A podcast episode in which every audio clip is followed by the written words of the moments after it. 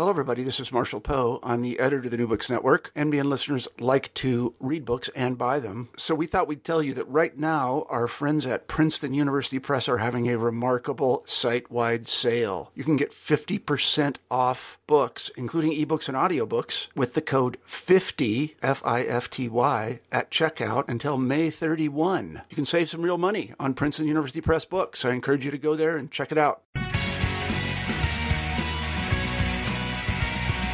Welcome to the New Books in Political Science podcast, the final podcast of the year. Last week, fe- last week featured a year-end roundup of books in American politics. This week, I looked back to the past year on the podcast and other subfields. I start with an interview I enjoyed with Prerna Singh. Her book examines subnationalism in India. Here is a bit of her talking about the differences that exist across states in India one of the reasons for choosing India um, was was that it really instantiates within a single country the general point that I was really struck by in the course of writing this book, which is simply where you're placed geographically has a huge has huge implications for your levels of well-being. And so, you know, we we commonly think of the fact that Western Europe, you, you, know, if you live in Western Europe, you have access to a much better welfare regime than if you are, for instance, in Central Asia or Latin America.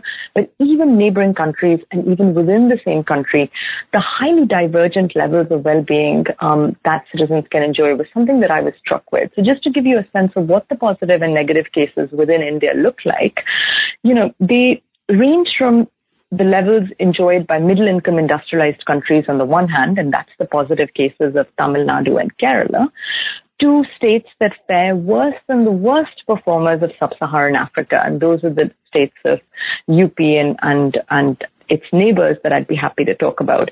And the differences are stark. So, you know, in the 1950s, the state of Bihar, which I also talk about, if you lived in Bihar, you were less than half as likely to be as literate as someone who lived in Himachal Pradesh. And because of the demographic size of India, we are really looking at, at you know, huge differences. So the state of Bihar, for instance, is larger than France. Um, Kerala, which is the positive case that I'll talk about, has a population larger than that of Canada. And until recently, um, if you were born in the state of Kerala, um, you were expected to live on average 15 years more as a woman as compared to someone born in the state of UP, which has a population larger than that of Russia. So, so you know, the positive case the, the differences are, are actually, you know, to me, even as someone who works in India and who grew up in India, when I actually kind of realized for the first time the extent of these differences, I was, I, it was actually mind boggling. And so to talk about the positive case a little bit, um, I have two positive cases in the book, which are both neighboring southern states in peninsular India. And the state that is actually the epitome of the of the positive case is the state of Kerala. It's a state that a lot has been written about. People have even talked about something called the Kerala model. Um, my neighbor, actually, who's probably overhearing this conversation across the world in the Watson Institute, Patrick Heller, and a lot of other people have written extensively about Kerala. So, in a sense, um, I was quite intimidating and intimidated entering the field of Kerala studies because a lot has been made about this, about the positive um, welfare outcomes of the state of Kerala. But no one has made the argument that this can be traced to a strong sense of Malayali identity. Most of the scholarship on Kerala has emphasized the role of a very strong social democratic party, the Communist Party of Kerala. Um, other scholars have traced um, you know, its, uh, its high welfare outcomes to the importance of Christian missionaries and to an enlightened and benevolent monarchy during the colonial period. And so really the argument about how a sense of Malayali oneness has been the primary driver of Kerala's welfare miracle in a sense is a, is a very new argument. Prerna's book is Subnationalism and Social Development, a comparative analysis of Indian states, and was published by Cambridge University Press. Next up is Marc Lynch, who came on the podcast to talk about international relations in the Middle East. Here's an excerpt from our interview. Well, so there's certainly a number of, of players from outside uh, the Arab world that really matter. You know, so Turkey is very involved, Iran is very involved, Israel, the United States, Europe. You know, they're all involved. But I define the core of what I'm talking about as as the Arab world. And and the reason I do that is not just because of you know kind of scholarly decisions, but also because the uprisings themselves were were really truly an Arab phenomenon where the people involved, they understood it that way. There was this, this region-wide discourse about change and then a region-wide discourse about the violence that followed.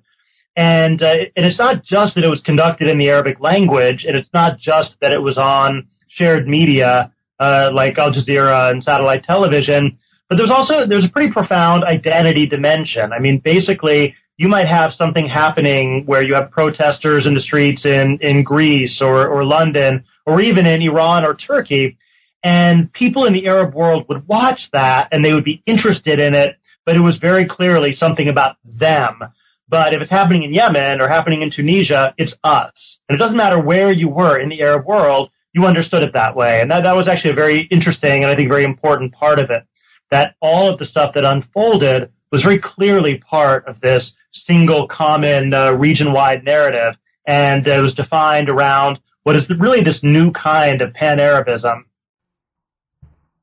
Marc's book is titled The New Arab Wars Uprisings and Anarchy in the Middle East and was published by Public Affairs in 2016. In a year with Republicans on the rise in Washington, I enjoyed Bob Lacey's book on political theory.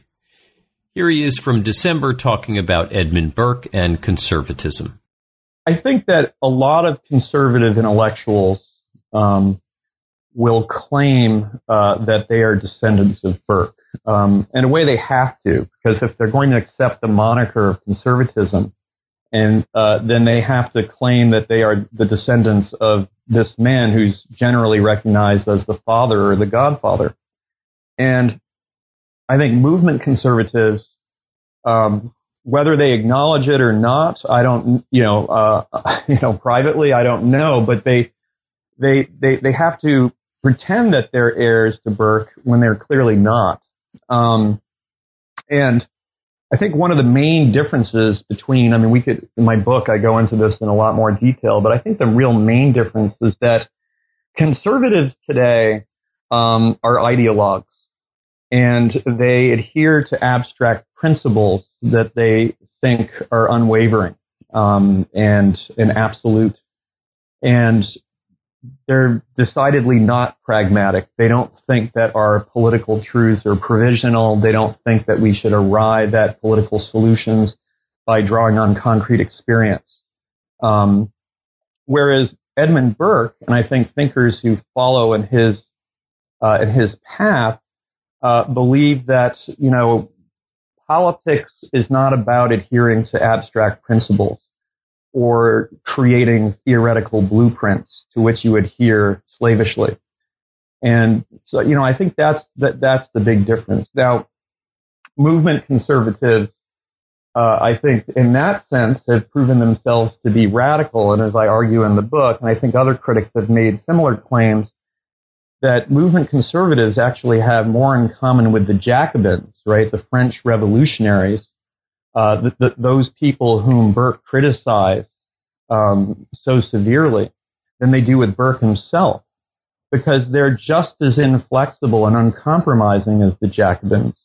Uh, and they're willing to, to even adopt, adopt a, a scorched earth policy, right? To to realize their um, their their utopian dreams, if you will.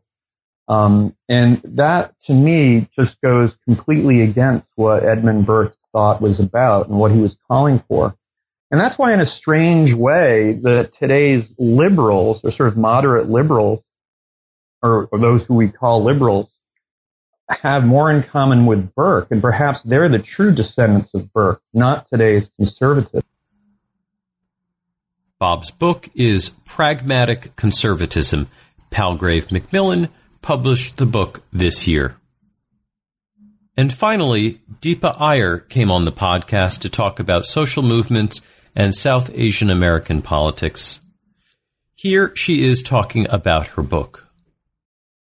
I'm not sure about the election campaign in particular. I think that that will remain to be seen. Um, I think that in, in generally speaking, there are two movements that I also reference in the book that I think are very complementary um, in, in terms of the organizing and the political power building um, that we see in Muslim, Arab, South Asian communities. And these are the movement for Black Lives and the movement that's being led by undocumented youth.